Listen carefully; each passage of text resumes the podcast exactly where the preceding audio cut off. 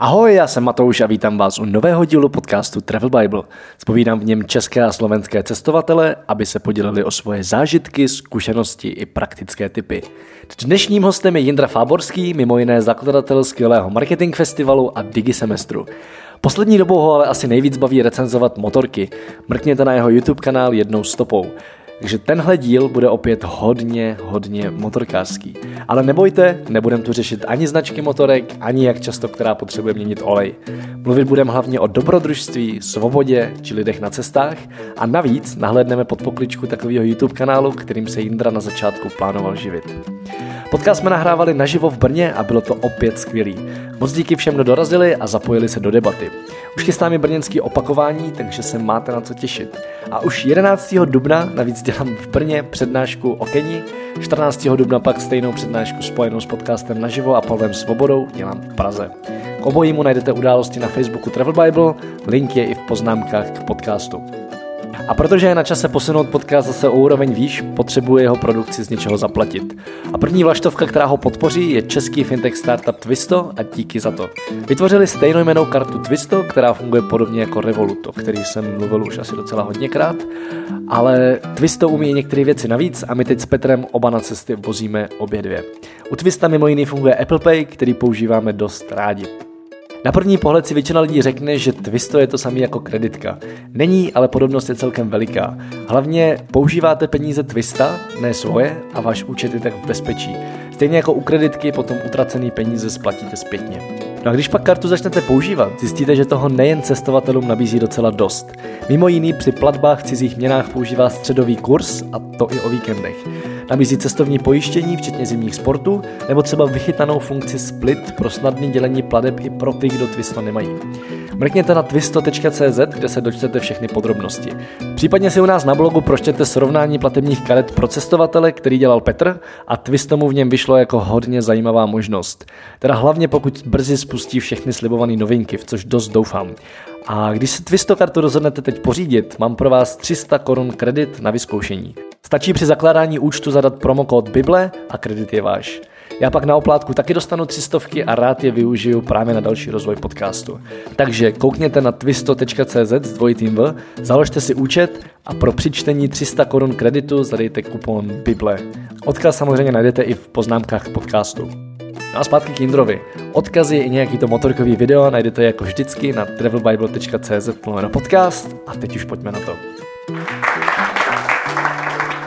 Druhým hostem je Jindra Fáborský, kterýho znáte ho někdo? Jo.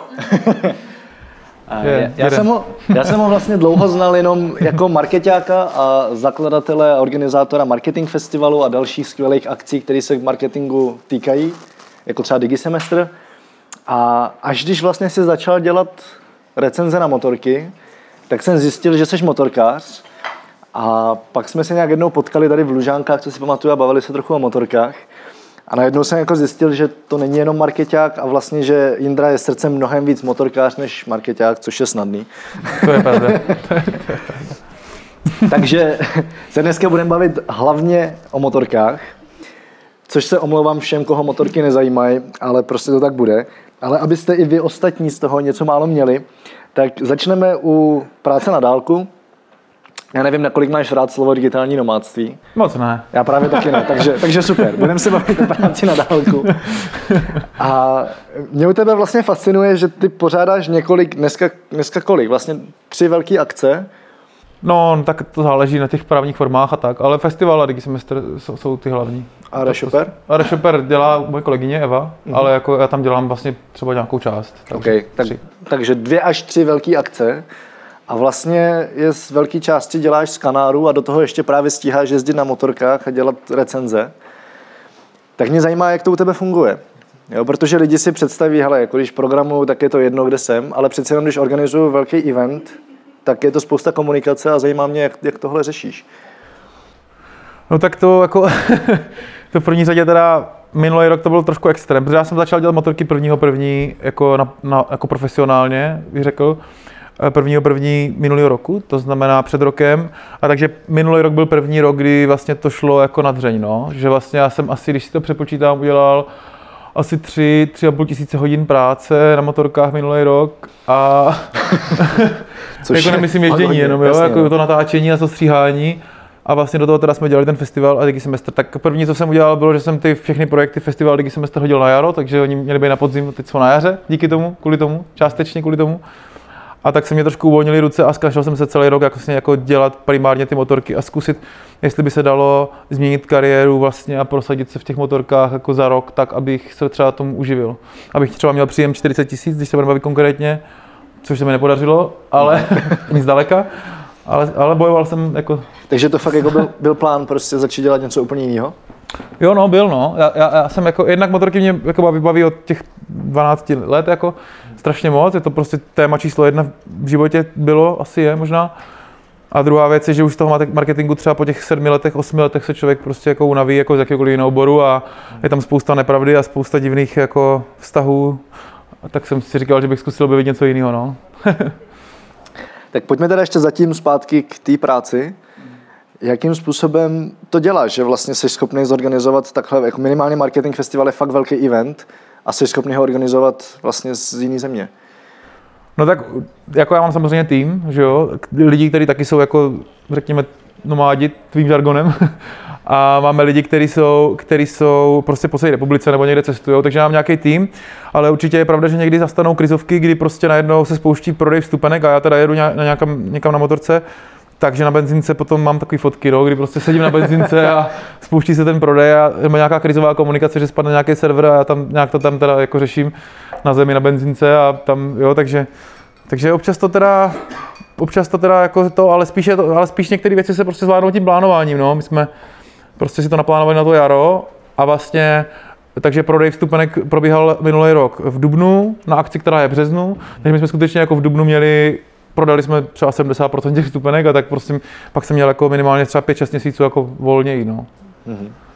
A teďko v zimě teda si dělal co, jakoby v rámci těch příprav? Jestli vůbec něco? No pak mě to hodně dohnalo, takže teďka skončila motorková sezóna a, a 1.12.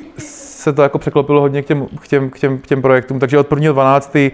do dneška řeším fakt zase možná zase tisíce hodin.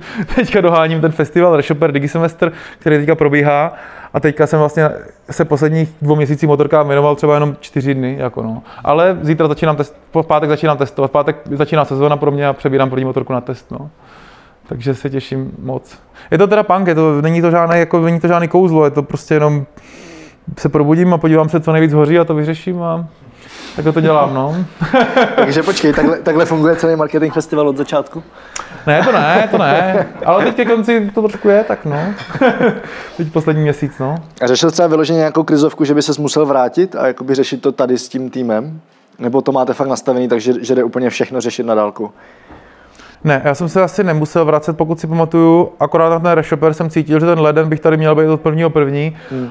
A taky jsem chtěl třeba reshopper podpořit hodně videem a videám, videům hodně věřím, ty děláš dobrý video, to, to bylo jako hodně pěkný, co jsi teďka tady pouštěl. A videům hodně věřím, jako v budoucnosti jako marketingu a vůbec prostě jako jedinou možnou cestu, jak to, co se bude dít, jako v komunikaci. Takže jsem třeba pro ten projekt chtěl vytvořit třeba 20 videí propagačních mě za měsíc a tak jsem jako musel být tady, abych to udělal. Povedlo se? Jo, povedlo se, povedlo se, no. Máte někdo nějaký nomádský dotaz na Indru, než teda půjdeme k motorkám? Já se zeptám, kolik je tady motorkářů? Super, Ježíš, to je boží. je skvělý, to je to- boží, to- to- protože No, jo, je. Ale Marta má moc. Jo, to je pravda, no. přesně, přesně tak tak. to je i kolo, no. Ne, pr- protože ve čtvrtek v Praze, tak jsme vlastně jako zjistili, že Marek, který tam byl jako jediný host, takže je taky motorkář. A nějak jsme se dostali k, motorkář, k motorkám, tak jsem se ptal, kdo tam je motorkář, zvedli jsme ruku my dva a nikdo jiný, jo? tak tady, tady aspoň. No, možná se to změní po dnešku, tak eh, Takže máte někdo nějaký dotaz jako na práci na dálku a na plánování eventu typu marketing festival? já jsem to možná prostě, ne- nevím, jestli jsem se toho dotknul úplně, úplně správně, no. No, Já jsem, já jsem to, já jsem před uh, rokem nebo dvoma, já teď úplně nevím. Ale uh, existuje tady taková skupina uh, kluků, co jezdí na babetě Jo, jo. a, a oni se vydali na Island. A já jsem tam s nima nejel a právě jsem jel s Martou na ten Pamír právě radši, jako jo. A, a, a to mě právě zajímá jako názor třeba motorkáře, co si o tom myslí. Já si myslím, že na Islandu nejde jet s motorkou a hlavně oni na Islandu nikdy nebyli. A já myslím, že tam nejde ani jako žít jako normálně, natož, natož na babetě. Já myslím, že ty kluci z toho měli ambice udělat velký video. Já jsem tam s nima nejel, tak to, to trošku z toho padlo. Okay. Nicméně, Ale klidně, pojďme nicméně jako, tím jak, motorkám. prostě, ty se třeba, jaký ty máš názor na to, jako jet na motorce vůbec, to je jedno, to máš, jako na Island.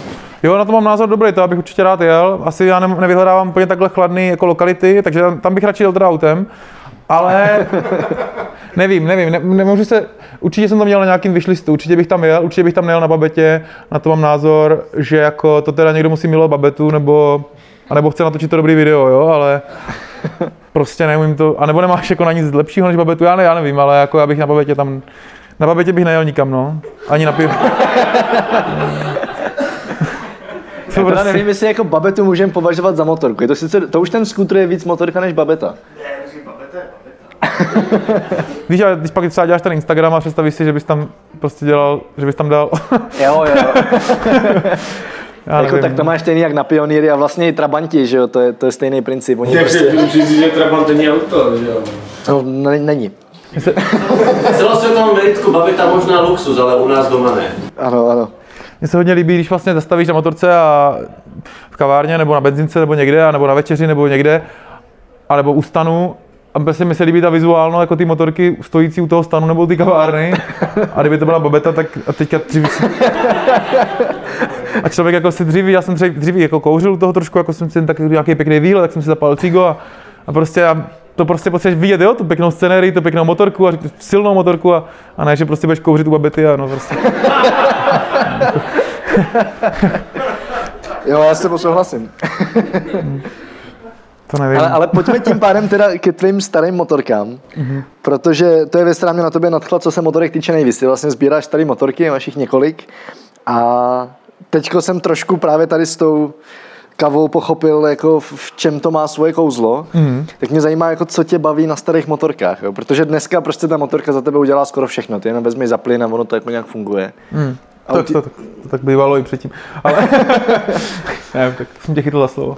Ne, ne, ne, v pohodě, klidně pokračuje. Jako, co, co tě na tom baví? Tak star, starý motorky mě baví, konkrétně teda se jedná o 60. až eh, tak 90. léta, většinou japonský nebo německý nebo západní motorky než český. Nemám moc velký vztah k českým motorkám a to z toho důvodu, že jak tady vlastně byl komu- komunistický režim a vlastně třeba můj taťka chtěl strašně nějakou motorku uh, nějakého západního typu, řekněme, a nebylo to absolutně možné. Byly tady třeba tři v republice a musel být nevím kdo, abys mohl mít jako Hondu.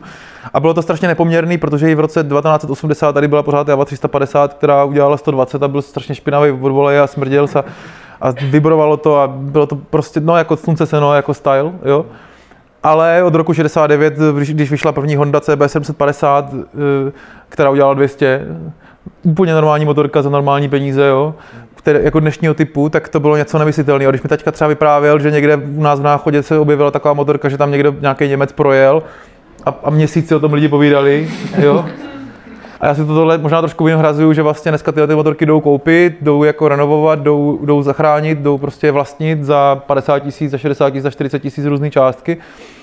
A druhá věc, zajímavá věc, že vlastně se tam stává Cafe Racer fenomén, že vlastně ty motorky se kupují a, a lidi je rozřezávají a dělají z nich jako nějaký přestavby, což je dost podobný tuningu aut, který byl populární v 90. letech, jestli si to pamatujete.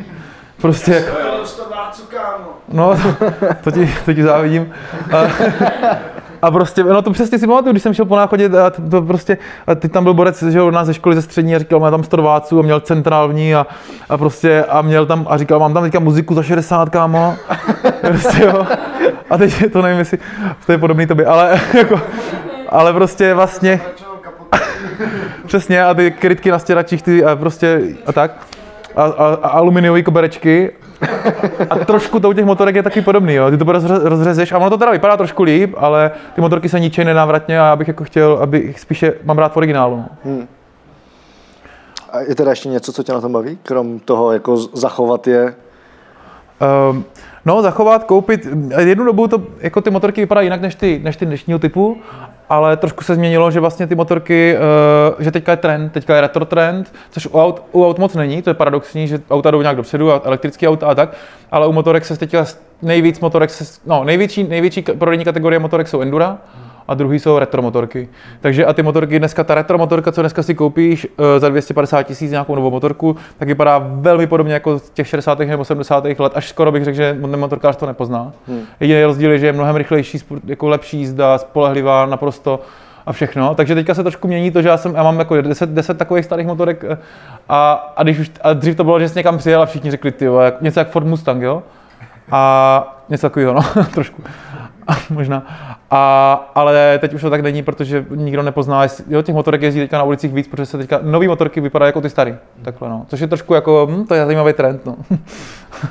A máš tam třeba fakt jakoby i ten, ten pocit toho dobrodružství, protože a já myslím, že jsi to měl v jednom videu, ty jsi testoval takhle na Kanárech jednu hmm. hodně starou Hondu.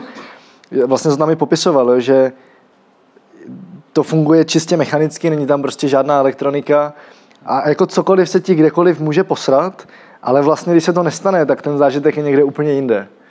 Jo, já jsem to tak měl v té Africe, prostě, jako když, jsem, když všechno fungovalo, tak jsem byl tak strašně šťastný, jak, jako to skoro jde nejvíc. Jo, jo, jo. Tak ty pocity, ty staré motorky mají prostě krásný ty pocity, no. Je to, je to, je to, jako, je to jako věřitelný, no. A mně, se, no. a mně by se třeba líbilo asi si představit, že bych na nějaký taky motorce jel nějakou delší trasu, ale zase ne jako a priori kvůli tomu, že by z toho vznikl dobrý dokument. Jo.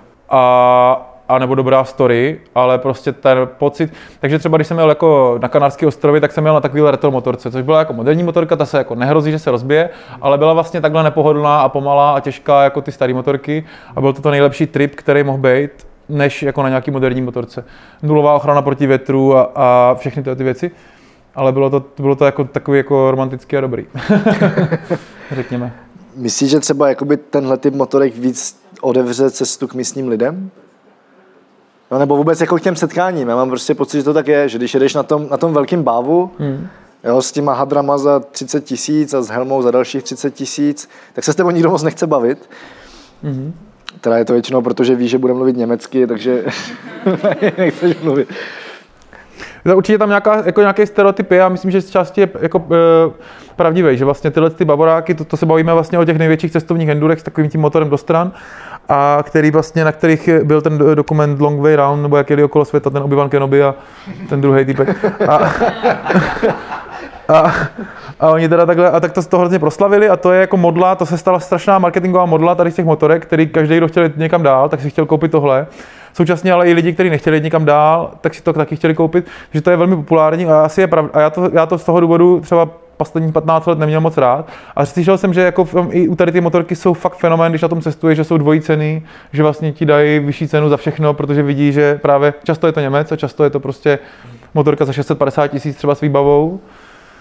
A když pojedeš na něčím starším, já nevím, no, já bych hledal takový střed, jo, tak je něco, co ty fakt máš rád tu motorku, nějakou jako, možná něco jak s tím foťákem. To, co máš doma, je nejlepší motorka na tu, na tu jízdu. Ale třeba, že jako si vymyslíš projekt a řekneš si, že si na to koupíš prostě teďka babetu, speciálně, abys jako upoutal pozornost, nebo abys třeba byl blíž lidem, nebo něco, tak bych to, tak to mi není sympatický osobně. Jakoby. Hmm. Takže já spíš se pohybuju ani ne v těch nejdražších, ani v těch nejlevnějších, tak prostě v nějakém středu. Nějakých motorek, který máš rád. Jakoby. Hmm. Já se ještě zastavím u tvých cest po Evropě. Ty vlastně jezdíš, jako, mě vlastně, když jsme si volali, tak si říkal, že jsem jako větší motorkář než ty, jo, což s tím zásadně, no. zásadně, tím jako zásadně nesouhlasím.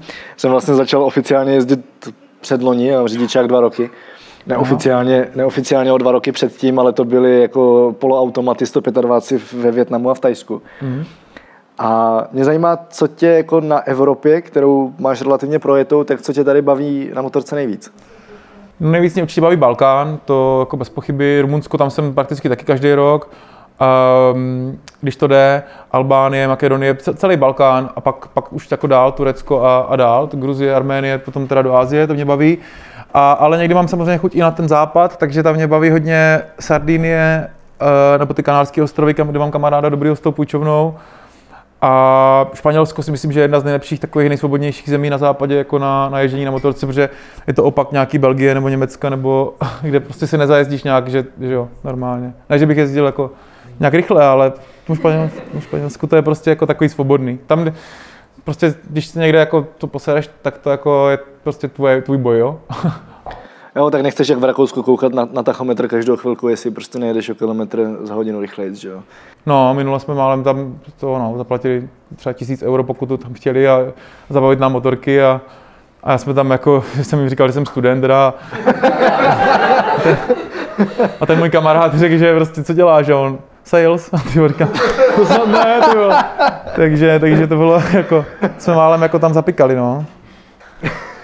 Ale mimochodem, pokuty jsou zajímavý téma, to jako v Itálii jsem byl měsíc teďka, taky mi přišlo teďka 360 euro, jako no je tam, tam takový to, no, občas to prostě, v Itálii je to drsný, no, a ty pokud ten bacha, no. Navíc tam to hrozně svádí, tam ty vesnice máš prostě v, v Alpách vesnici, která má 10 km a půlka z toho jsou nádherné zatáčky bez baráků, že jo. taky, se tak? mi to, taky se mi to stalo. No. A, a hlavně u motorek je problém, když máš jako moderní motorku a rychlou motorku, já nevím, jestli o tom máte představu všichni, a vlastně je to tak, že máš třeba, teď jsem dělal testy jedné motorky a to, to je jakoby 7,6 na 200 třeba, jo. A ty jsi furt jako prostě, ty, to je jenom maličko, to nemůžeš mít hlavě v pořádku, nebo, nebo jenom maličko prostě nějak dostaneš nějaký tík do ruky a jsi úplně v jiných galaxii, jako kdyby, jo. Prostě, je to strašně nebezpečný, jo, že ty prostě jen řekneš, a tak já ho předjedu. A najednou prostě, než to řekneš, tak jedeš 190 a, a fakt, jako, takže já jsem tuhle motorku testoval nedávno a, a, a, a, už jsem 10 let neměl žádný problém a ten den jsem měl dvě krizovky, kde jsem měl prostě někde moc rychle, no. Takže já taky se vyhýbám tady těm překoněvaným motorkám, no, které jsou jako, jako extrémní, no. To je. Je třeba něco, co tě motorky naučily do života? Jako něco, co můžeš využít někde jinde? Ty jo. tak to nevím, no. Možná nějaký způsob samozřejmě jako cestování a že i kdybych neměl motorku, tak pravděpodobně budu cestovat podobně nějakým jiným způsobem. Na lehko třeba, protože samozřejmě takhle, to se jako liší, tam ty baboráci, tak ty mají často třeba jako tři kufry a ještě spoustu věcí na sedačce a ještě třeba na nádrži, takže skutečně těch zavazadel je třeba 120 litrů. Ale mě to baví hodně třeba s tím baťohem, si tam přitělím na zadní sedačku. A zase je to dobrý, že stojíš do ty kavárny a vidíš, že máš ten baťoch na gumicukách a ale nevím, no, naučili do života, tak to takhle nevymyslím, no, nic, nic konkrétnějšího, jakože. Jako já třeba za sebe, když to vezmu, tak asi nevím, jestli mě něco motorky naučili, ale je to geniální způsob, jak jako vymyslet něco nového nebo se koukat na život s nadhledem. A já myslím, že jsi to i někdo Jo, říkal, jo. že jsi takhle vymyslel nějakou akci, jestli to byl přímo marketing festival. No to jsme asi, to jsem, to, jsem, to, to jsem takhle nevzal, tady ten úhel pohledu, máš pravdu. Motorky jsou zajímavý v tom, třeba mě se to týká hodně, já mám samozřejmě závislost na mobilních zařízeních a tak dále, na internetu. A a to hlavně nejde, že jo, zatím, i když jsou samozřejmě spousta jako teďka startupů na Kickstarteru helem, který jsou nějak chytrý a, a brýle, Google Glass, který bys mohl mít a, a takové věci, tak ale v zásadě jako tam nic takového nemáš momentálně, i když samozřejmě spousta motorek má jako už velmi multimediální jako centrum, ale v principu jedeš prostě po dálnici a to je fakt tak, že takže já, jedu, já jezdím hodně často dlouhé trasy, že třeba naposledy, když jsem měl z toho Kazachstánu, tak jsem měl 4500 km za 4 dny. A na takový jako jednoválci vlastně takový podobný, jako měl tady, takže jsem měl furt sto, stovkou. A to si jako, to teda je takový hodně psychologicky zajímavý, že ty jako nejdřív si zpíváš, pak si pískáš, pak si říkáš vtipy, pak si prostě a pak si různě přemýšlíš nad čema, a pak si různě dáváš takové jako hádanky a pak si prostě, pak si třeba řekneš, jaký by to bylo, kdybych teďka se prosadil ve fotbale a teďka třeba pět hodin přemýšlíš, jako jak by to vypadalo, kdyby jsi teďka ve 30 začal hrát fotbal. A, a jakože prostě teďka tě najednou nahajrovali do Barcelony, jak vypadaly ty nový, nový, nový, nový titulky, nad tím jsem nedávno přemýšlel. Prostě, no já jsem začal před měsícem, no ale tak to, no nic. A, prostě, a teď si fakt jako vymýšlíš takový, a někdy třeba fakt i na tom kafi si řekneš, a teďka, teďka pojedu další 200 km, tak teď budu přemýšlet nad tímhle. A, no, a, a faktem je, že mě tam napadají nápady, no, že jako fakt uh, digisemestr jsem na, na, přišel na něj na, na, na rakouské dálnici a najednou prostě přišlo jako, že digisemestr funguje tak, že tam je 250 studentů za 6 tisíc nebo něco takového. A já jsem dlouho chtěl v roce 2014 udělat nějaký kurz marketingu, který bude jako dobrý a zároveň bude moct být, mít tržní ko- jako potenciál. Bude moct se zaplatit, bude moct být v zisku. A nikdy jsem na to nepřišel, protože jsem si furt říkal, furt jsem jako vždycky říkal, to by bylo dobrý, no a 60 lidí a to by muselo stát tak prostě 30 tisíc, jo. A nebo prostě 10 lidí a muselo by to stát 100 tisíc, až takový kurzy taky existují. A nakonec prostě z nějakého důvodu na té dálnici 250 krát 6 tisíc a najednou to bylo. stačilo. A, a jako třetím to mi taky napadlo, ale tam jsem si říkal, to možná nepůjde nějak zvládnout ta výuka, nebo to nějak, nebo to nenaplníme, ale najednou jsem se tam na tom, takže jsem zavolal taťkovi, ten říkal, že to asi, ne, že to asi nebude fungovat z benzinky pak. A nakonec se to podařilo, no a tři měsíce později to bylo a myslím, že takhle přišlo hodně nápadů. Na motorce chodí strašně moc nápadů. A, a sebeuvědomění a nějakých tady věcí, no. Mhm. Doporučuji. Ano, přesně jak u sprchy nebo na záchodě. Ne, to je lepší, protože ve sprše nejseš třeba jako 12 hodin. Nebo můžeš mít A jestli mobil. jo, tak je to divný. To je pravda, no. Ale na, jako na D1 můžeš být 12 hodin, ale v tom autě je to takový, nevím. Já v autě koukám do mobilu, takže... No, v autě přesně, můžeš koukat do mobilu. Když teda neřídíš samozřejmě, jo, a Tady to stojíš. fakt nejde, jo? Tady to fakt ani tě to nenapadá, ani to nemáš v mozku, jako si řekneš, tak já bych se, teďka taky s jsem si říkal, že se jdu podívat do baťohu, jestli se něco nestalo na mobilu, ale e, prostě na motorce to nejde, jako si říct, že no jako dobře, na skútru nebo ve městě to, to jde jako trošku, ale to se tak jezdí, že jo, že No, na červený. na červený asi v rychlosti, ale když máš rukavice třeba, tak mám pocit, že to nejde. Ty jsi měl velký rukavice na tom videu, mimochodem, No. poslyš, na Keniu teda, prostě jako no. fakt zimní, ne? Což, což rukavice, já jsem hlavně měl jako zavřenou helmu, že jo. Hmm. Já jsem, což je úplně geniální, když jdete v offroadu v 35 stupních, jo. Tak máte jako integrálku helmu, výborný, To je výborný. strašný, no. Červená hlava, jo. jo. No. Hmm. Tak někdo nějaký dotaz? Já bych se zeptal, eh, v tom úvodním segmentu říkal, že jsi zkoušel eh, profesně se zabývat těma motorkama a byl tam právě ten minulý čas, že už to jako teda neskoušíš, nebo, nebo už to padlo tady ten nápad. Jo, no tak já jsem měl takový plán, že bych jako si z toho udělal jako příjem a regu- regulární jako zaměstnání, který bych jako jednoho dne mohl dělat jako hlavní zaměstnání. Takže jsem měl takový plán, že jsem si říkal, že teda, protože motorky jsou hodně o emocích a většina recenzí jsou texty a texty prostě ty emoce přináší špatně, tak jsem udělal ty videa a měl jsem teda plán, že, že by to to, no. A což jako, mm, já jsem spolíhal primárně na tržby z, z, z, zlídnutí videa na YouTube a vlastně tam je to jako problém, protože eh, ve chvíli, kdy to není prostě nějaká fakt šlubka, prostě nějaký jako bouračka nebo něco prostě kontroverzního. A by- to- pozor, to by jako nešlo vůbec, protože to by YouTube potom vy- vy- vyňal z toho monetizačního programu, kdybyste tam měli bouračky nebo nějaký drogy nebo takové věci. Takže uh, jsem chtěl říct, že prostě jo, dneska to vydělává asi 10 000 měsíčně, je to vlastně docela dobrý, ale ty, ty investice jsem jako hodně v mínusu. A myslím, že ani nemůžu bohužel z hlediska YouTube jako licence prozrazovat přesně, kolik to je, ale vlastně jako tisíc views je jako, já nevím, jestli si to teďka dobře řeknu, tak třeba des- 10 korun, 15 korun nebo něco takového. A teďka z toho fakt vychází, že natočíš 100 tisíc, 100 tisíc, a teďka asi nebudu přepočítávat, protože bych to asi zmotal. Ale je to prostě, jsou to strašně drobný, jakoby. A jediná cesta by byla fakt točit nějaký úplný, jako by, jo, fakt lidi, co jezdí 240 po zadním, tak mají hodně views. Což ale YouTube má už teďka tenhle rok hodně ostře proti tomu jít a nejenom YouTube, ale i policie v těch zemích to jako dost často, někteří lidi v Anglii, ve Francii už jako jsou ve vězení za to. jo. Takže jako já se snažím tím uspět ještě profesně, ale to to budu dělat. Já jsem spustil ty kanály mimochodem dva, v češtině i v angličtině a zkoušel jsem, který vyjde, který vlastně zafunguje. Protože, takže jsem všechno točil tenhle ten rok v dvou jazycích. Vždycky jsem to dotočil v češtině a hned jsem začal v angličtině, což což bylo hrozně přes mrtvoli a ubližovalo to lidem okolo, okolo mě, prostě, že fakt prostě já jsem to chtěl všechno udělat. No a, a jako jo, ta takže a rozdíly, které by vás mohly zajímat, že če- českých lidí je mnohem méně, ale jsou mnohem víc loajálnější a mnohem víc šťastný, že to je. Anglických lidí nebo zahraničních lidí je, je, je mnohonásobně víc, mají hrozně malou lojalitu, kdybych zmizel z toho anglického YouTube, tak už to nikdo nevšimne. Vydělává to trošku víc, počet subscriberů je víceméně stejný, protože v angličtině se dívá mnohem víc lidí, ale mnohem méně se jako chtějí s tím engagement jako spojit. V Česku zase naopak. A cítím větší potenciál v angličtině, no, než, než, než v té češtině, ale v češtině mám větší radost, protože mi píše jako víc lidí a víc lidí to jako řeší. No. Jo.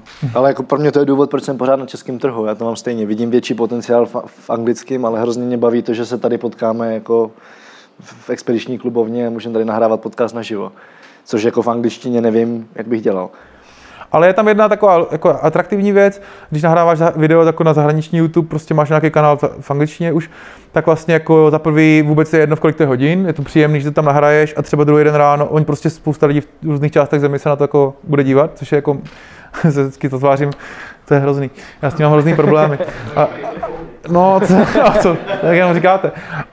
Um, to se mi líbí a vůbec, a vůbec, a vůbec se mi líbí, že vlastně Uh, že, to, že tam vždycky něco nahrávám a je to taková něco jako kartička náhoda v dostihy a sásky, víš, že nikdy nevíš, jako, že třeba se fakt stane, že jako se stane, stane nějaký virál nebo něco, a je to taky příjemný. V Česku to nehrozí, že jako v Česku vím, že to druhý den bude mít 500 views, jakože, prostě jo. Takže takhle, no. Ale tak pojďme teda trošku zpátky. Jo. Můžeš vysvětlit, jak jsi teda k těm recenzím přišel, proč zrovna recenze a jak to, jako, jakým způsobem je děláš? No tak já jsem opravdu, eh, říkám, motorky jsem řešil od 12 let, miluju je, to prostě jako věc. A teďka já jsem si kupoval všechny časopisy, které v Česku vycházely, asi čtyři jsou, Uh, kupuju si je prostě každý měsíc, mám, jich, mám je všechny doma a vlastně to, pak jako mám to rád. A pak jsem si vlastně řekl minulý rok, když už mám i ten marketingový vhled, že to vlastně tam asi není úplně všechno v pořádku. Jo, že vlastně ty recenze jsou strašně často nekonkrétní, dvě stránky jako obecných věcí, že ta motorka vlastně jako pěkně jezdí a dobře zatahuje a je jako dobrá, jo Zatáčí třeba. zatáčí. A vlastně potom tam je vidět hodně, takže to je jedna věc, nekonkrétnost. Za druhý emoce, které tam chybí v tom textu, prostě strašně často to nemůžeš si prostě představit, jak ti vítr vlaje někde, prostě, že, že, že prostě a ten zvuk, jak se to bublá, že to prostě vibruje, že to, že to nějak voní a smrtí a to prostě není v tom textu patrný. Za třetí je tam, podobně jako v každém jiném odvětví, je tam vidět hodně pohodlnosti v odvětví, který to je prostě nějaký status quo, který tam je. Uh, prostě novináři nemusí dělat nic víc, pro, jo, prodávají, vyměňují třeba často, že aby udělali recenzi, tak ten, tak ten importer musí zaplatit reklamu, takže takový jako šmeliny. Současně ten importer řekne, tak dobře, tak my si koupíme reklamu, vy uděláte tu recenzi, ale my můžeme cenzurovat tu recenzi. Bylo patrný, že spousta těch recenzí není, za, jako je nezá, není nezávislých. Že to prostě není možný. Dost často si všimneš toho, že třeba je test nějakých bavoráků motorek a oni testují proti sobě, dva bavoráky podobný. Nikdy tam není ani zmínka, že hele, jako ten, vlastně, a to je často ten můj závěr, jo, ten Bavorák je třeba dobrý, tady ten typ za, za typ, jako super motorka, ale v té ceně momentálně je Honda lepší, třeba například, jo. A to v těch recenzích jako není, ale je to prostě strašně podezřelý a špatný. Takže já jsem začal to dělat jako po svým a mně se hodně líbí se nikoho jakoby moc neptat a prostě než se jako nějak domlouvat a nevím, prostě jsem to jako udělal a a začal jsem dělat prostě hodně do detailu, jako nějaký emoce, hodně eh, a, a, a hodně a naprosto nezávisle. Že vlastně mi, ale musím říct, že třeba v průběhu roku se teda stačilo stávat, že stejně ta nezávislost udržet je problém, protože ty výrobci si najdou nějaké cestičky, jak prostě se snaží ovlivnit, jo? Ne úplně třeba, že by ti dávali nějaký dárky zatím, ale snaží se třeba jako, ty si půjčíš tu motorku a eh, ty si půjčíš tu motorku a, řek, a prostě oni ti ji dají a za 20 minut už ti třeba volají a říkají, ty tak co, jako dobrý, ne? Co na to říkáš? Jako, a prostě, jak jsem si říkal, tak já nevím, já jsem ještě tady v Praze, ještě jsem ani nevyjel, a jsem spocený, ty jo, a, a oni, ale tak přijdeš do první zatáček, tak zavolej, protože to jako musíš vidět, kámo, to je super. A ty pak je to strašně takový zajímavý psychologický nátlak nefinančního typu, vlastně, že ní to není žádný, že by tě uplatili a ty pak si připadáš strašně trapně říkat, no tak je to vlastně normální, že jo, je to, je to Prostě tak, ale snažím se být to, no, nezávislej jako hodně, no. Takže jsou opravdu motorky, které nejsou až tak dobrý, často jsou vyrobeny v Číně. A, a to je zajímavé, CF Moto, ano, to já nevím, jestli to takhle úplně na záznam, ale tak, jo, tak řekněme, že nějaká čínská značka, strašně to tlačí, strašně to tlačí v Česku, jo. Vyšel na i dnes na novinkách článek, který se tvářil jako recenze, ale byl to prostě nějaký divný PR článek a bylo tam napsáno, eh, čínský žák překonal japonského učitele, ono to je jako kopie, jo. A teďka tam bylo v tom Perexu napsané, že to fakt jako, že už to je úplně i nadlepší než ty japonské motorky, což teda je, což je podezřelý. A nikde v tom článku nebylo popsané, v čem to je lepší, jo. Ale prostě teďka to, ten importér to prostě sází na ten internet, sponzoruje ty příspěvky na, na Facebooku a ukazuje ten článek celému světu. A jako mě to přijde jako strašný bezprávy, protože bylo vidět, že to funguje, že sto, desítky lidí jako tam úplně, to, to je zajímavý, tak to já chci jako zkušební jízdu. Ono to je hodně levný, ta motorka, jo, jako všechna čest. Ale já jsem to teďka, a, a vyšlo pár recenzí v Česku, kteří říkali, fakt mě to teda překvapuje, fakt, se to jako, fakt to je jiný level, fakt je to jako super. A já jsem si to půjčil teďka na těch, takže já si to třeba pak musím půjčit někde jinde, než u toho importéra. Vyloženě třeba v té půjčovně na Kanárech jsem si to půjčil někde úplně jako bokem. I tam na mě jako teda dělali nějaký tlak, aby to bylo, že to je dobrý, že? Ale jako to byl teda shit, jako jo. To prostě, Převodovka hlasitá jak na Harley, úplně to už se dneska nevidí, to prostě, když kopneš do té převodovky a je to, jak když do zvonu prostě bouchneš. Jednou to přestalo, úplně to chcíplo, jednou to nejelo, brzdy pískaly, strašně to topilo, furt se pouštěl ventilátor, takový věc, jo. a vlastně, ale ono je to levný, 130 tisíc a srovnatelná motorka japonská stojí 200, no tak ono asi, Takže já bych si koupil roketovou japonskou motorku, bych doporučil. Nebo rok a půl. Jakým způsobem teda ty motorky získáváš? Jakoby, jak, jaká je tvoje pozice dneska vůči těm importérům? Jo, jestli vůbec můžeš přijít a říct, hele, já ji chci otestovat a jestli ti jako půjčí. Nebo jak se s tomu dostal k tomuhle? No, vy, jde o to, že motorkový odvětví, podobně jako některé jiné odvětví, je strašně zastaralý. Oni jako ještě ne, nevědí, že je internet pořádně, fakt jako jo. Mají Facebook, ale prostě a, a věří fakt těm časopisům, který mimochodem, některý jsou dobrý časopisy, některý český, ale některý mají třeba náklad jenom tisíc. A oni mnohdy dají motorku na testování časopisu, na roční testování, což je musí stát 100 tisíc, to je prostě musí stát strašně moc peněz časopisu, který má náklad tisíc. A dá jim za to jako dva články. Jeden, že to přebírali. Takový Ale jako... nezaložíme si časopis? No, to já nevím. To, to, to, to by bylo na další debatu. To, to bych potřeboval vidět nějaký jako čísla, myslím. No, no, no, no. A oni dají tady, ten, tady, ten, tady tomu časopisu tu motorku, podle mě mají roční náklady tak 100 000 korun a ten časopis jim dá dva články, jeden, jak říkám, sloupek, že to přebrali a druhou recenzi a možná ještě nějakou fotku na Facebook, že jsou na tom někde na dovolený. Jo? Tu motorku ojedou jako kilometrově, že jo, a, a prostě stojí to, a je to prostě, a kdyby to dali mě, tak já ji taky ojedu, ale já, já prostě jim tam dám, já nevím, prostě jako třeba 150 příspěvků na Instagram v průběhu toho roku, že jo, přirozenou cestou, tak 8 videí na YouTube, budu mít dosah, tak to bude tak, to, bude třeba 100 násobný, nebo tis, možná 100, 100 tisíc násobný. A, přesto, a tohle je úplně, oni to nechápou, mají to starý díly za, za, za, za podepsaný na 10 let dopředu, nebo já nevím co. Takže jsou importéři, kteří mi to dávají úplně jako jsou, jsou moderní a dávají mi to úplně, mají velkou snahu mi dávat motorku, kdy, v jakém městě si vzpomenu, na jak dlouho chci, jako, jako třeba na týden, na dva. Nebo jít třeba na nějaký trip do Itálie, když budu chtít, tak můžu dostat motorku, ale jsou taky, jsou taky firmy, které tam přijdu a oni, a vy jste, děláte nějakou tu grafiku, ne? Nebo co? A prostě já říkám, že to nejde, jo, to prostě nejde to, jo. Jako, protože já jsem mimochodem dvojka, podle mě v Česku, je jeden typek, Pepa Sešení, který má televizní pořad a ten, ten má samozřejmě větší sledovanost, protože na, na, na primě tuším, ale jinak ve, ve, ve srovnání se všema časopisem a internetovým magazínem bych měl pravděpodobně mít největší jako dopad a největší sledovanost a přesto jako mm, oni jako nic. No. Plus možná ten, ten rozhodovací faktor jako může být ještě mnohem vyšší, že jo? protože jako mě právě tvoje recenze baví kvůli těm emocím, protože motorku si kupuješ kvůli emocím a ne kvůli tomu, že zatáčí. Ano. a brzdí a tak jako. No, to, v Evropě, čekáš, že by měla dělat, že jo? V moderním světě to je jako věc zábavy, no. v Ázii to je věc jako dopravního prostředku, ale máš pravdu, no. A, a, já mám jako desítky, stovky, no, 50 až 70 třeba screenshotů lidí, kteří mi řekli, tyjo, tak oni jim řekli, mám si koupit Yamahu nebo Hondu tady z těch dvou a já řeknu, tak v tom případě Yamahu a on, on mě pošle screenshot týden, tak už je doma, díky za radu, jo.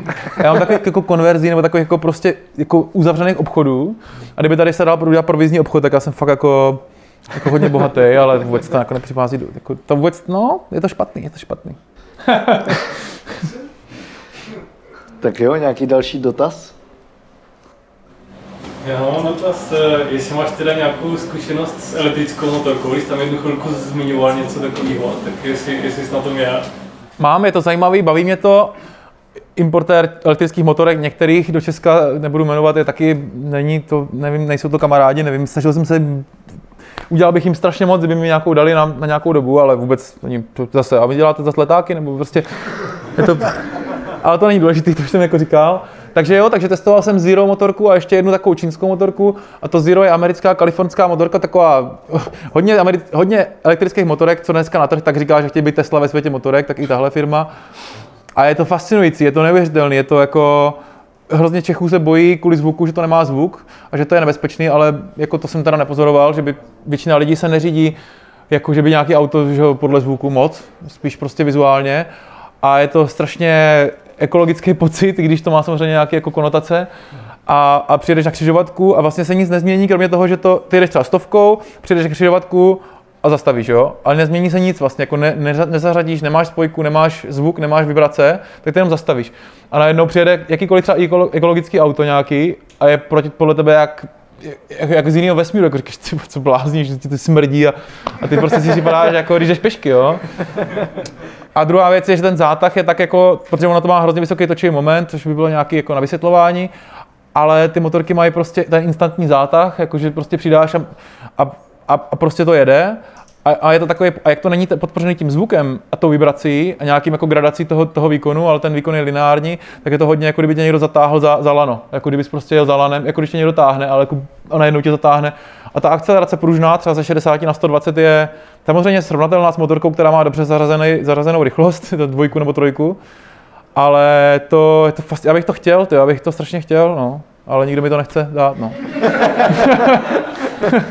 a stojí to hodně moc, je to třeba 400, 400 tisíc a stejně to má dojezd třeba jenom 200 a ten dojezd já jsem měl, já jsem měl napučený a jako ona má paradoxně obráceně než normální motorka, ona má největší dojezd ve městě nebo než auto a nejhorší na dálnici, nebo na, nejhorší při nějaký rychlosti 100 km za hodinu, jo? a víc, nedej bože. A na dálnici to je jako šílený. A já jsem právě, no, jako, takže ona má dojezd třeba 150 papírově, a já jsem byl kousek po dálnici, najednou mi to, jsem byl kousek od Milána, najednou, že mám dojezd 30 a jsem pak vracel tou krajnici, jenom v té krajnici jsem potom měl po dálnici 60.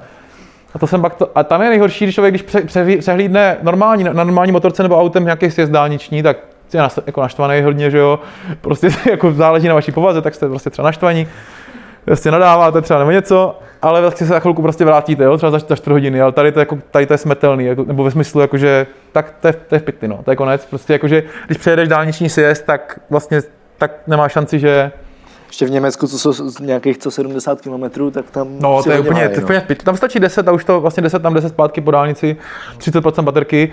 A pozor, nabíjení tady ty motorky ještě nebylo úplně geniální a trvalo to 10 hodin ze sítě. A jako já jsem teda si to chtěl vyzkoušet v Itálii, tak jsem si tam zastavil na benzince, říkám, tak já si dám kafe a jako tak, vytáhl jsem ty prodlužovačky a oni, ty, ty prodavačky, že v té benzince úplně no, ale tak my na to nemáme, že jo, žádný jako kdyby proces, jako kdyby, takže to bude 10 euro. A já říkám, ty ale jako, ono to bude stát tak třeba jenom 5 centů, jo, ve finále, ale oni chtějí 10 euro, jako, takže já jsem si nabil 7%, nakonec za 5 euro, no. Ale pěkný, bude to asi zajímavá budoucnost. Těším se na to, no. Tak další dotaz? Tak mě tím pádem, mě vždycky zajímají lidi, mě prostě zajímají jako lidi, co potkáváš na cestách. Mm tak máš někoho, koho si na cestách potkal, ať už motorkáře, nemotorkáře, nebo na motorce, nemotorce, kdo tě nějakým způsobem změnil pohled na svět, nebo na nějaký fenomén, problém, kdo tě třeba hodně inspiroval? No já měl takovou největší cestu aktuálně, nebo ne aktuálně, největší cestu, takovou nejhezčí, co jsem měl, byl už dávno, v 2014, co jsem měl poprvé sám jako na velký motorce do Agrozie a Arménie právě na měsíc a půl a to jsem, a to jsem teda potkával hodně lidí. V Istanbulu spoustu takových pěkných setkání a potom jsem potkal cestovatele na stejné motorce, který jel okolo světa, co, což je jako běžný tam. A, a ten, mě, ten měl takový pěkný mindset, on už bylo asi 50, ale byl to fakt takový borec jako z Anglie. A ten měl takový mindset, že on říkal, že, že že vůbec ne, nemá žádný research, jako že nemá žádný znalostní, že se jenom ptá lidí prostě. A tak z, a prostě my jsme zrovna byli v té Gruzii a, a to zrovna bylo docela jako drsný vlastně v Sýrii a v Iráku v, tu, v tom roce 2014 a a on najednou jako, jo, já jsem teďka byl v Iráku, zrovna jsem se vrátil, jsem byl okolo hranice a lidi říkali, že dobrý, že jako, že, že normálně jako, že v pohodě, tak jsem prostě jel do, do Iráku a ukazoval mě fotky a říkal, že na hranicích ho tam teda zastavili a že zavolali právě televizi, protože říkali, že tady teďka jako nikdo jako rok tady nejel, tak tam prostě dělal rozhovor a, a pak mě, prostě pak mě ukazoval fotky zase jiných typků právě s těma kalašníků a všechny tady ty věci. A to mě jako teda dost jako inspirovalo hrozně jsem to vyprávěl, že bych to taky tak chtěl dělat a říkali, že bych to tak neměl dělat, no. Ale to byl dobrý kluk, no. Takže potkal jsem pár takových lidí a ale tohle bylo asi takový nejsilnější, no. Já tady vytáhnu svoji další otázku a to je, co se jako na cestách naučil sám o sobě. Uh.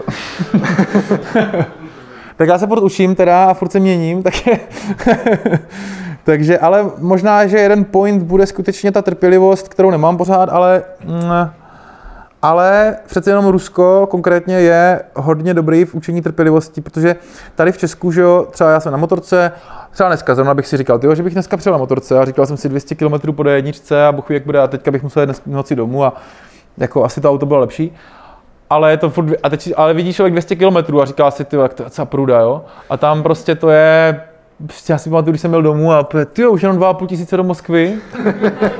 A tam není nic, že jo, hlavně. Já jsem vždycky četl ty cestopisy z, z Ruska a vždycky jsem si říkal, proč tam nejsou žádné fotky, jako, že tam vždycky byly třeba dvě fotky. Jako, a jsem říkal, to není možné, já tam musím podívat a jsem prostě nebyl absolutně co, co vyfotit, jo. Akorát prostě taková ta si pamatuju takový ten nápis Ural, já jsem si myslel, že to je Brno, jsem to bylo azbuková, já nevím azbuku moc. A, a prostě tam, a jsem tam nějaký tank, že jo, a prostě to bylo všechno.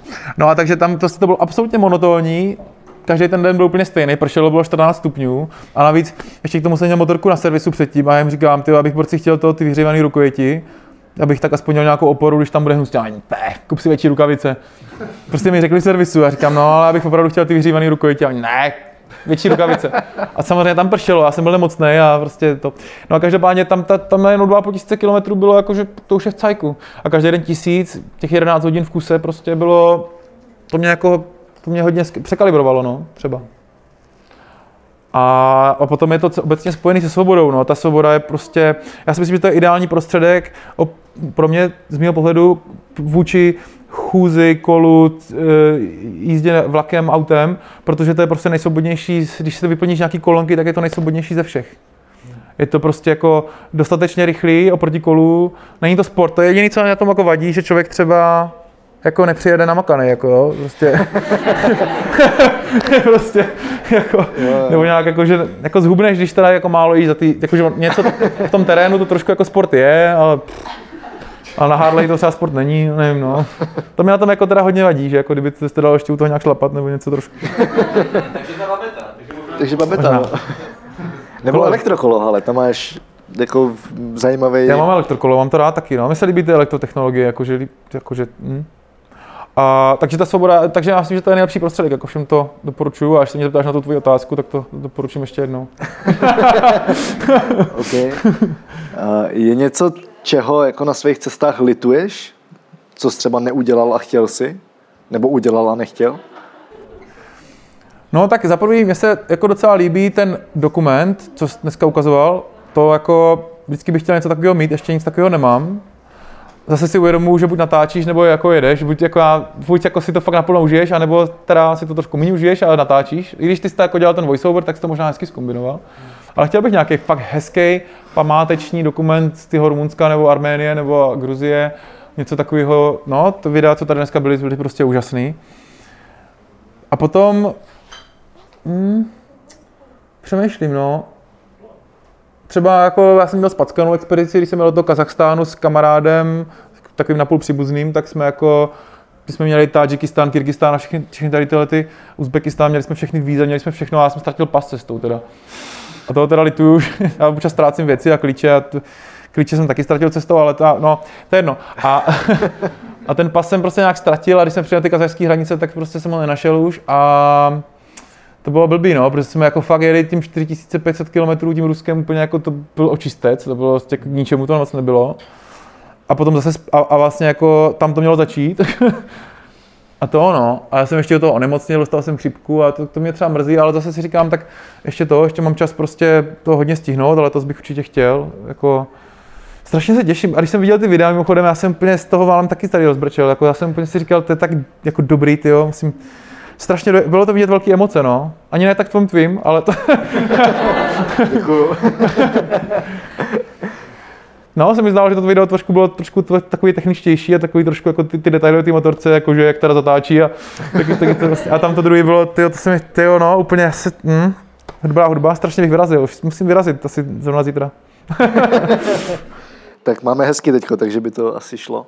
Je to krásný, strašně se těším. Já bych se jenom zeptal, jsi říkal, že jsi měl chřipku na té motorce, jak se to řeší takový případ? Já jsem prostě jel dom, no. Jo.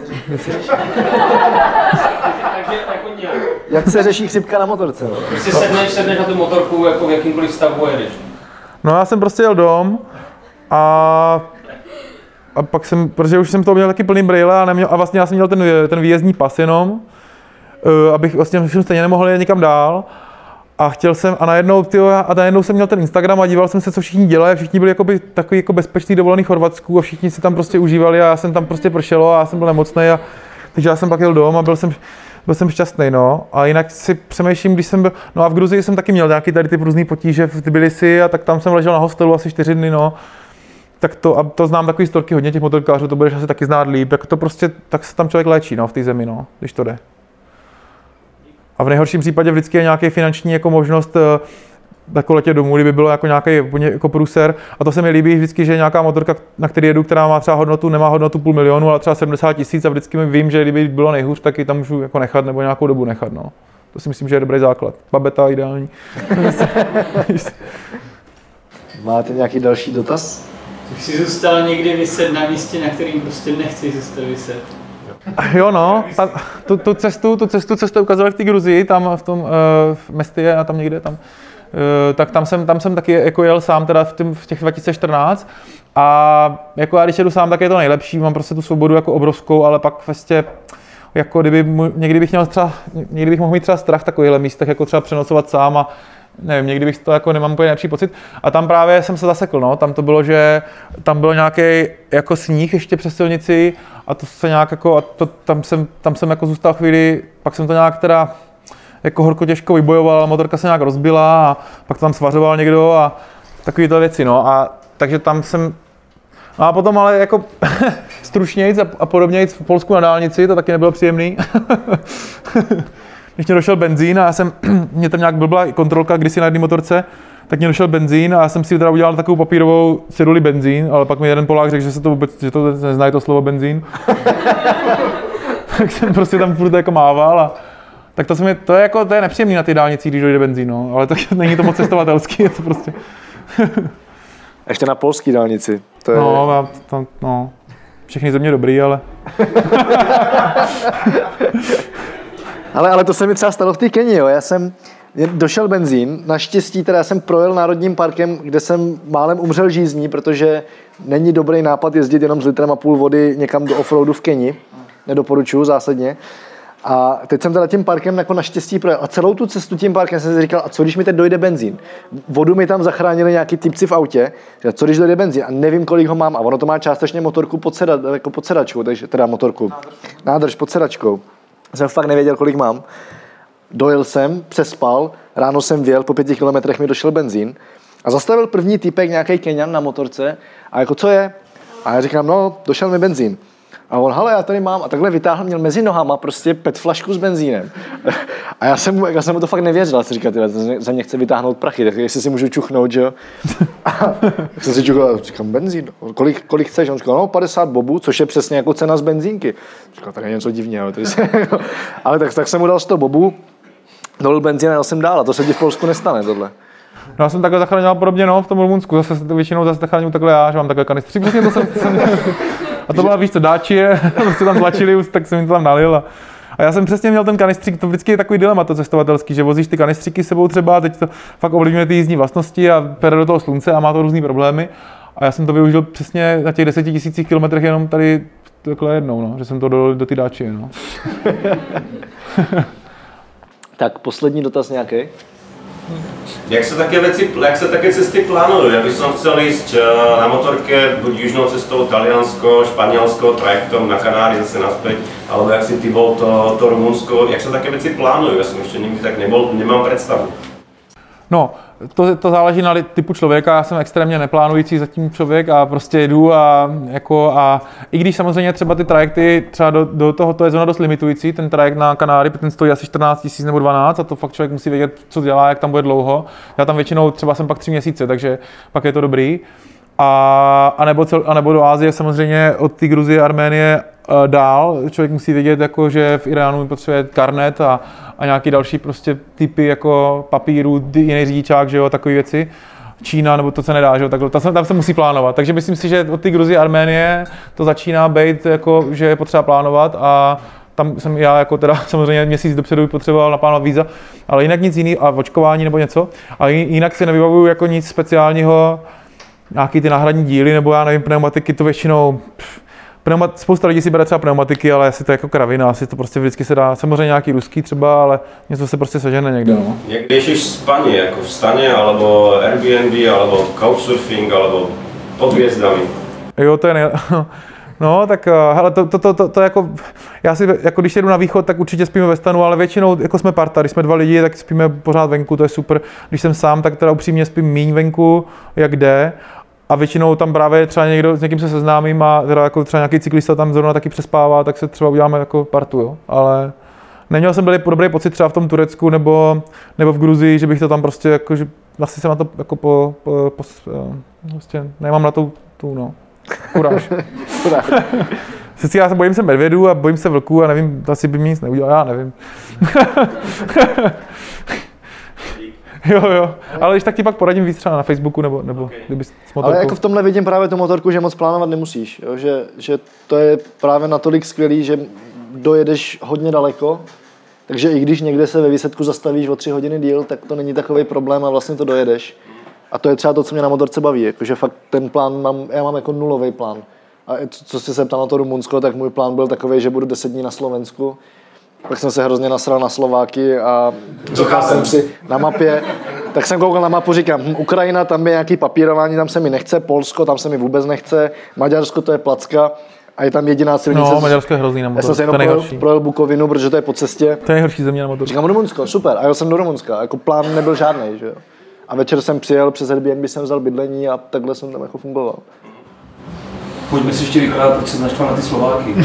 Ale ne, ne, ne, oni se pak vždycky hrozně obhajují a já jako, ne, nemůžu vyprávět, proč jsem se naštval na Slováky, ale prostě mám trošku problém s uh, nekvalitou slovenských služeb. To já ti tak Ne, ne, ne, ne, ne, ne, tady, kolik je tady Slováků? Ale dobrý, tak by mě nepřeprali asi. Já tě podpořím, Ne, já myslím, že lidi, co poslouchají podcast dlouhodobě, tak to tuší a, a osta, ostatní tady to, to můžeme rozebrat mimo záznam. Takže kolik máme času? Konec? Jsi náhodou z půlky slova. Nejsem z půlky Slovák a... Ale Slovensko je dobrý na motorce teda. Jako Slovensko je krásný. Nejen na motorce, já mám hrozně rád, jako turisticky ho mám strašně rád. Ale vždycky, když tam jsem direkt tři dny, tak mám velkou chuť utíct. No S Polskem to mám tak pod ní. Tam, To je to, tam to to, taky- přijde to rychleji. no. Ale dobrý tip je ten, no, dobrý tip je autovlak z Prahy, když by teda někdo byl z Prahy, já nevím. A, a, a tam prostě se stane na ten autovlak a stojí to méně než benzín do Košic a, a prostě si máš kupé a prostě zakalíš a ráno se probudíš v půl osmi. Za mě je to výborný právě na tu motorku a, a chci to letos dát na Ukrajinu, že vlastně si dojedete jako autovlakem přes noc do, do Košic a pak je Ukrajina 100 kilometrů, nebo možná ani ne. Možná ani ne, no. Takže jako Úžasný. super, su, super tip. A i zpátky takhle můžeš jet. A i zpátky, ano, ano. Pokud se vrátíš třeba. Ale kde tě lidi teda najdou, když tě chtějí nějak sledovat? Tak na YouTube jednou stopou. a- Jednou a s kde tobou, dál? no, i na Facebooku, i na Instagramu a teď já teda budu mít hodně zase jako mm, testů těch motorek, protože v pátek začínám takovou klasickou motorkou, ale myslím, že to budou hezké motorky, ale budu se asi, asi to bude letos hodně tíhnout nějakým cestováním, Eh, takže si myslím, že pokud to bude být cestovatelský zážitky, že toho bude víc, že jako eh, zrovna na konci dubna budu muset vzít motorku, co mám na Kanárských ostrovech a přivést do Česka, to bude 14 dní a to bude hezká cesta, jako si myslím, Španělsko a Pyreneje a Francie a, a to je rychlá, hezká motorka. A, a potom, potom si kupuju teďka takovou jinou motorku a z toho bych chtěl jet jako právě ten Irán někdy eh, v září, v září do Iránu možná, tam někde. No, takže doufám, že, to, doufám, že, doufám, že taky udělám nějaký takový hezký video, snad. Hm, Moc pěkný to máš. A ten voiceover to vypadalo profesionálně strašně. A nebylo to jako tak suchý, jo? Jako tak, bylo, to, bylo to dobrý. Děkuju, děkuju. A, a když ti teda někdo chce napsat, tak co, co je nejlepší kanál? No, jako já, já, mám, já mám to všechno vyrovnané stejně. Svoje sociální sítě, na kterých mixuju všechno, jako podle mého jména, Jindra Fáborský, a jednou stopou, motoblog jednou stopou, jako všude dobrý. Ale na osobním profilu asi reaguju nejrychleji, no. OK, OK.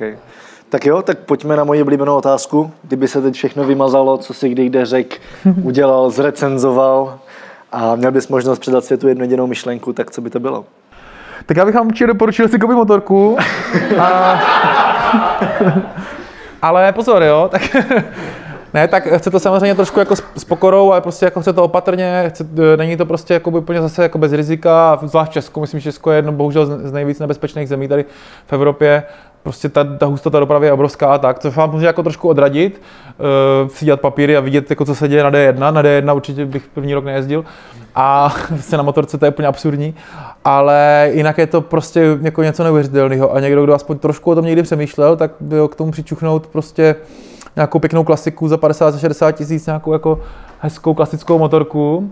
A i kdyby to mělo být na nedělní výšky, tak je to, přináší to úplně nový rozměr do života. No. Hele, fakt to není pro každého jasně, spoustu lidí to nenatchne a prostě chtějí u toho šlapat, teda, jako to fakt tak je. Nebo prostě to auto, že to máte čtyři, to prostě to ty typické všechny argumenty. ale na v autě prostě to je fakt ideální mix. A i to, že prostě všema smyslama vstřebáváš tu krajinu. A to, jako, to se mi stalo milionkrát, jo, že jdeš ty Itálii nebo někde v Albánii, to je jedno, jedeš někde, jedeš a najednou totálně cítíš, no, že se tam někde pečou kroasány nebo něco.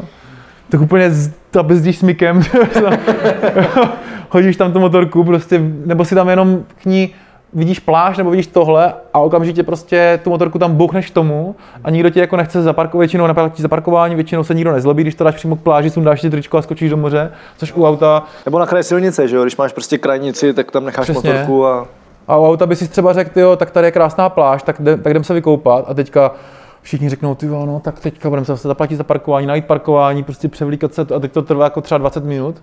A tady fakt jsi schopný zabrzdit téměř, asi ne, takhle úplně, a zabrzdíš smykem, dáš si tričko a skočíš do vody. a tak je to, je to fakt jako speciální, no. Takže když tak pomůžu vybrat nebo e, nějak eh, poradit. Já tady ještě za sebe doporučím jako půjčovny. To je prostě výborná věc, která funguje i v Čechách. Pokud nemáte těch 50 tisíc v keši takhle, že se jako půjčíte motorku, tak se dá za 1800 na den koupit už docela, teda koupit, půjčit jako velmi použitelná motorka, která vám ukáže přesně tu svobodu, co to nabízí. Nebo jestli můžeš třeba na 25 dní za těch 50 tisíc půjčit. Ale není to, to je tak ano. výhodný. To je můj případ, který není výhodný, ale jako na ten víkend mi to přijde super. Prostě vyzkoušet, jestli to chci, že jo, než si koupím jako motorku první, tak je asi fajn si to vyzkoušet. A je možný, že nám schválej jiný papíry, že by to bylo tak, že když máte papíry na auto, že budete moct 125 s manuálním řazením a pak to bude, pokud se v Německu to tak je a někde v zemích v Evropě už, a pokud to tak bude, tak pak je mnohem lehčí se prostě vlastně to zkusit, no. Protože momentálně jedině skuter a nebo s automat prostě, no. Ale i ten skuter napoví, si myslím, něco maličko. Jo, něco určitě. Ale chceš posluchačům něco vzkázat? Těm, co tady nejsou a i těm, co tady vlastně jsou? Tak já, ne, já jsem rád, byla to čest a i když to bylo takový téma, který možná, jo, jako kdybych třeba měl lokomotivy, abyste byli o lokomotivách, je to tak jako trošku eh, marginální téma, ale jsem rád, že jsem trošku udělal popularizaci tomu možná. Já jsem taky moc rád, děkuju, že jsi dorazil. Já jsem ještě mimochodem, jako jsem Jindru táhl z Prahy, protože ty jsi, jsi původem Brňák, nebo nejsi? Jsem z Náchoda, deset let jsem žil v Brně a teďka měsíc v No, Praze. jako znám tě jako Brňáka, tak jsem říkal, "Ah, super, Brno, Jindra, volám Jindrovi, nebo píšu Jindrovi a Jindra mi ještě posílal video z Brna, že mě zdraví. A říkám, super, super, a teď jak jsem zjistil vlastně si před týdnem, že pojedeš z Prahy, tak ti děkuju, že, jsi- že jsi dorazil a děkuju za super povídání. Já děkuju. Takže vám moc. Tak jo, připomínám, že odkazy a všechny další díly podcastu Travel Bible najdete na travelbible.cz lomeno podcast. Aby vám neutekly další díly, přihlašte si odběr na Apple Podcast, Spotify, Pocketcast či kdekoliv, kde posloucháte své podcasty a budeme rádi, když nám tam necháte krátké hodnocení. Koukněte také na českou platební službu a kartu Twisto, která se na cesty dost hodí a může vám ušetřit dost peněz na kurzových rozdílech. Navíc umí Apple Pay, máte k ní celkem slušný cestovní pojištění a tento rok chystají spustit dost dalších vychytávek. Když při registraci zadáte promokód Bible, získáte 300 korun kredit na vyzkoušení. Třistovky pak dostanu i já a rád je investuju do dalšího rozvoje podcastu. Jděte na twisto.cz použijte kupon Bible pro získání 300 korun kreditu. A pojďme se potkat na některý z akcí. 11. dubna na přednášce o v Brně a 14. dubna pak v Praze. Zatím čau, cestujte a těším se v příštím dílu naslyšenou. Tento podcast sponzorují božstva. A je jich hodně. Travel Bůh, Ježíš, Buddha, Šiva s Višnou, Alák s Akbarem, Dajak, Batak, Torea, Asmat, Adonis, Apollo, Krteček, Artemis, Athena, Dionysus, Ferdam, Ravenec, Eos, Hermiona, Poseidon, Batman, Serena, Zeus, Indiana Jones, Loki, Thor a celá ta sebranka ze severu. Díky. Travel Bible je prostě boží. Ať si cestovatel začátečník nebo pokročilý, najdeš v ní hromadu typů, díky kterým bude tvoje chuť vyrazit posílena, volný čas prodloužen a náklady sníženy na minimum. Amen. E, teda letadlo. Co se v Travel Bible dočteš? Spoustu věcí. Třeba, že potřebuješ výrazně méně peněz, než se říká, a že už je asi i máš. Kde a jak sehnat ty nejlevnější letenky, kde bydlet a jíst, aby peníze na 14 dní pohodlně pokryly víc než měsíc. Jaké uzavřít pojištění, aby se nikdy nedostal do maléru. Jaký vybrat účet a kartu, abys nemusel za výběry zahraničí platit ani korunu. Zjistíš, jak chytře využít vlastní bydlení, komu svěřit psa, nebo jak uschovat své věci zatímco budeš na cestě. Přesvědčíme tě, že nemusíš hned končit v práci a přesto můžeš cestovat několik měsíců. Uvidíš, že můžeš jet sám a přitom se tak necítit. Naučíš se, jak putovat klidně půl roku s jedním baťohem, nebo jak všechno dostat jen do příručního zavazadla. Ukážeme ti taky, jak a kde si v zahraničí přivydělat, jak psát cestovatelský blog, nebo jak pracovat na dálku. To všechno a ještě mnohem více dočteš v knize. Ještě si tu? Tak šup na travelbible.cz, travelbible.cz a potkáme se na cestách, protože cestování je prostě boží. boží.